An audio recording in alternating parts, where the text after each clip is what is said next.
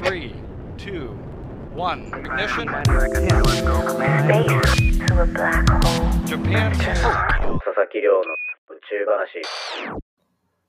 今日の本題は太陽系の最も外側の星、海王星が実は思ったよりも冷たいんじゃないか、そんなお話をしていきたいと思っております。でですね、海王星っていうのは、太陽系の中で水金地下木土天海というような感じで、一番外側に位置している惑星と定義されてるわけなんですけど、この星ですね、地球みたいに実は四季がありそうみたいな。なんでかっていうと、地球って太陽に対してちょっと傾いていたりするんですが、そんな地球と同じような傾き方をしていて、ただ1年間の長さが春夏秋冬を経るために160年かかる、つまり一つの季節で40年あるみたいな、そんな不思議な天体ではあるわけなんですね。でそんな中で今回、20年間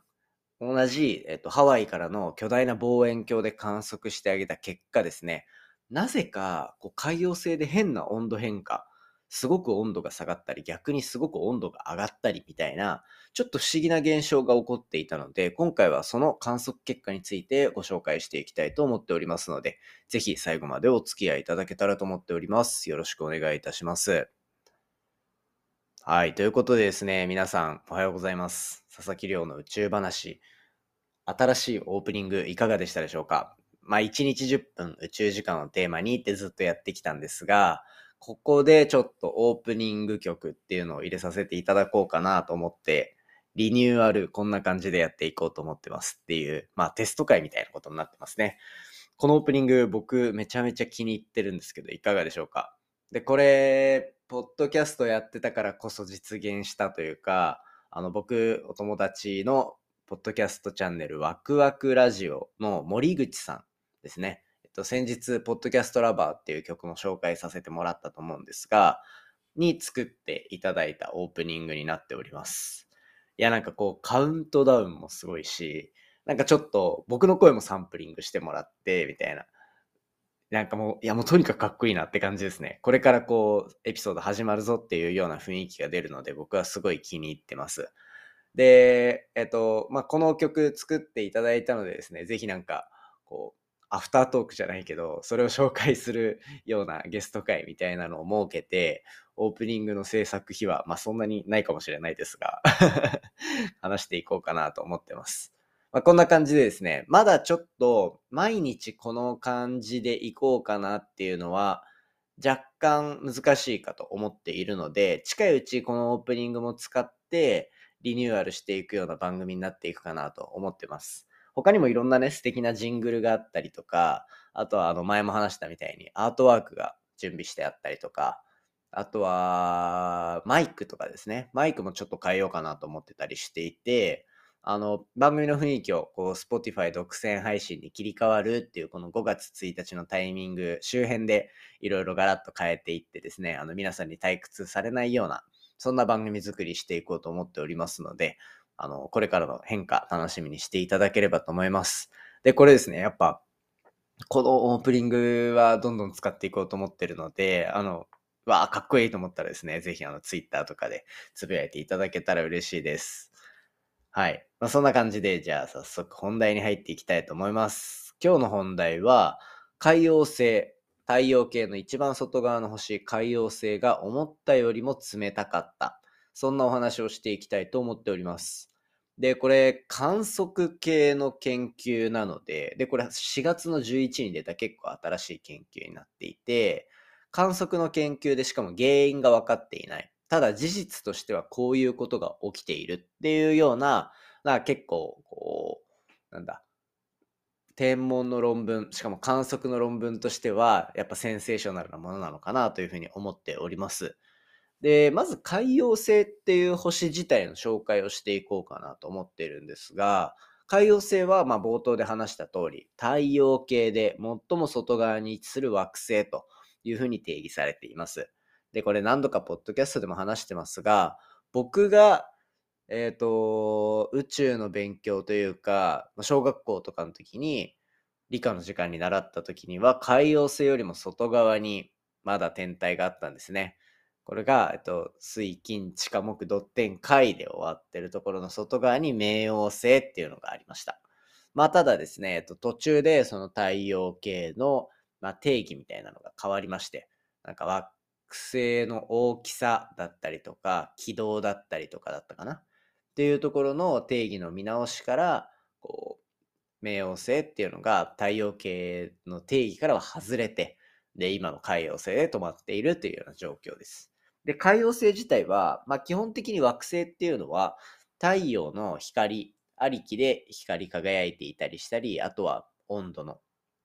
高い温度を保っていたりというようなところになっているので、中心の太陽から離れていればいるほど温度が低くなっていく、そんな状況っていうのは容易に想像がつくかなと思います。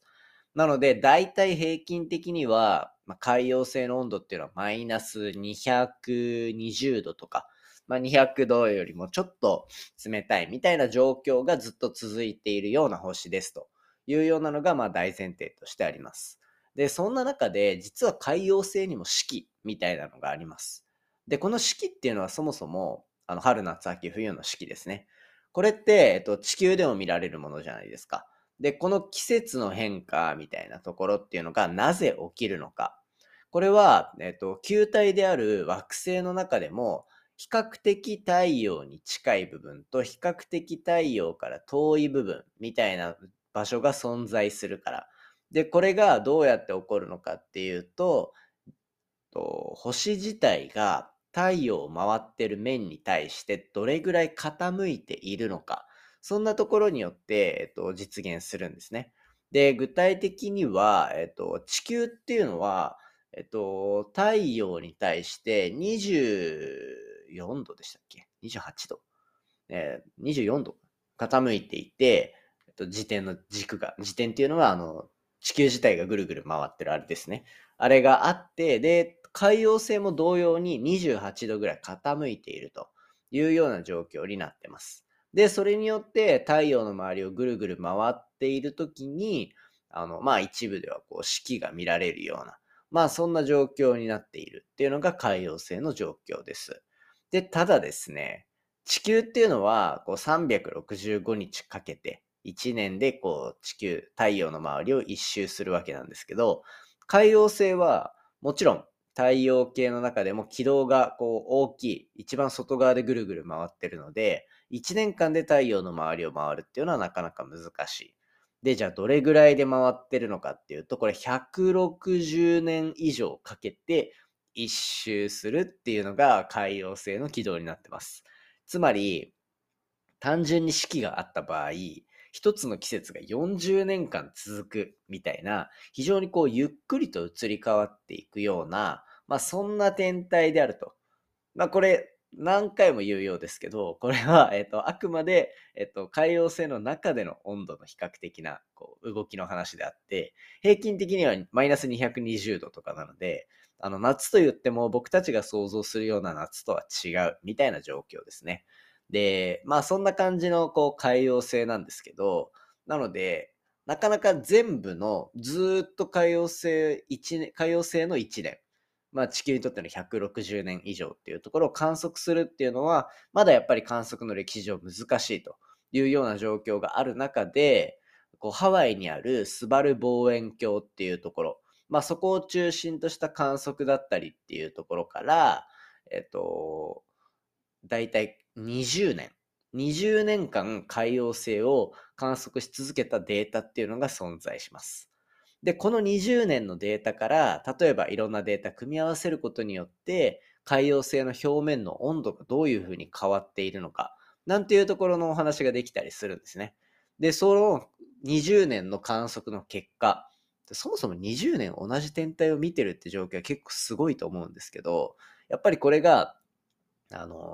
宇宙規模の長さと地球で人類が生きてるこの長さっていうところの違いのスケールの違いを感じますよね。で、20年間観測してきた中で、2003年からこの観測があり、2003年から2018年っていう15年間の間で、だいたい表面の温度が8度下がったっていうふうに言われてます。で、この2003年の時点っていうのは、海洋星の南半球、下の半分のところは、いわゆる初夏みたいなところに当たると。つまり、そこからどんどん高くなっていく。2003年は初夏だから、そこから夏まっしぐらみたいなところで温度が上がっていくっていうふうに考えられていたにもかかわらず、ものすごく温度が下がっていった。8度も下がっていたっていうような状況が見えていたりしました。で、逆に2018年が終わり、2018年から2020年にかけては、逆に南極の部分がものすごく11度ぐらい温度が上がった。なんていうような、冷却していたのにいきなり暖かくなるみたいな、そんな謎の温度変化が見えたっていうのが今回の研究結果でしたね。ただこれってまだ原因が全く分かってない。でも観測的には事実としてこうなっているっていうのが論文として発表されたっていう、僕は結構その天文の中で計算をする人、理論屋さんと観測する実験屋さんみたいなのがあって、僕は観測する側だったので、こういう観測の結果のみで出てくる論文っていうのは非常に面白いなと思ってます。加えてですね、20年間観測したんだぞっていう背景ありつつも、あくまで海洋星の1年にとっての8分の1ぐらいしかカバーできてないんですよね。20年なので。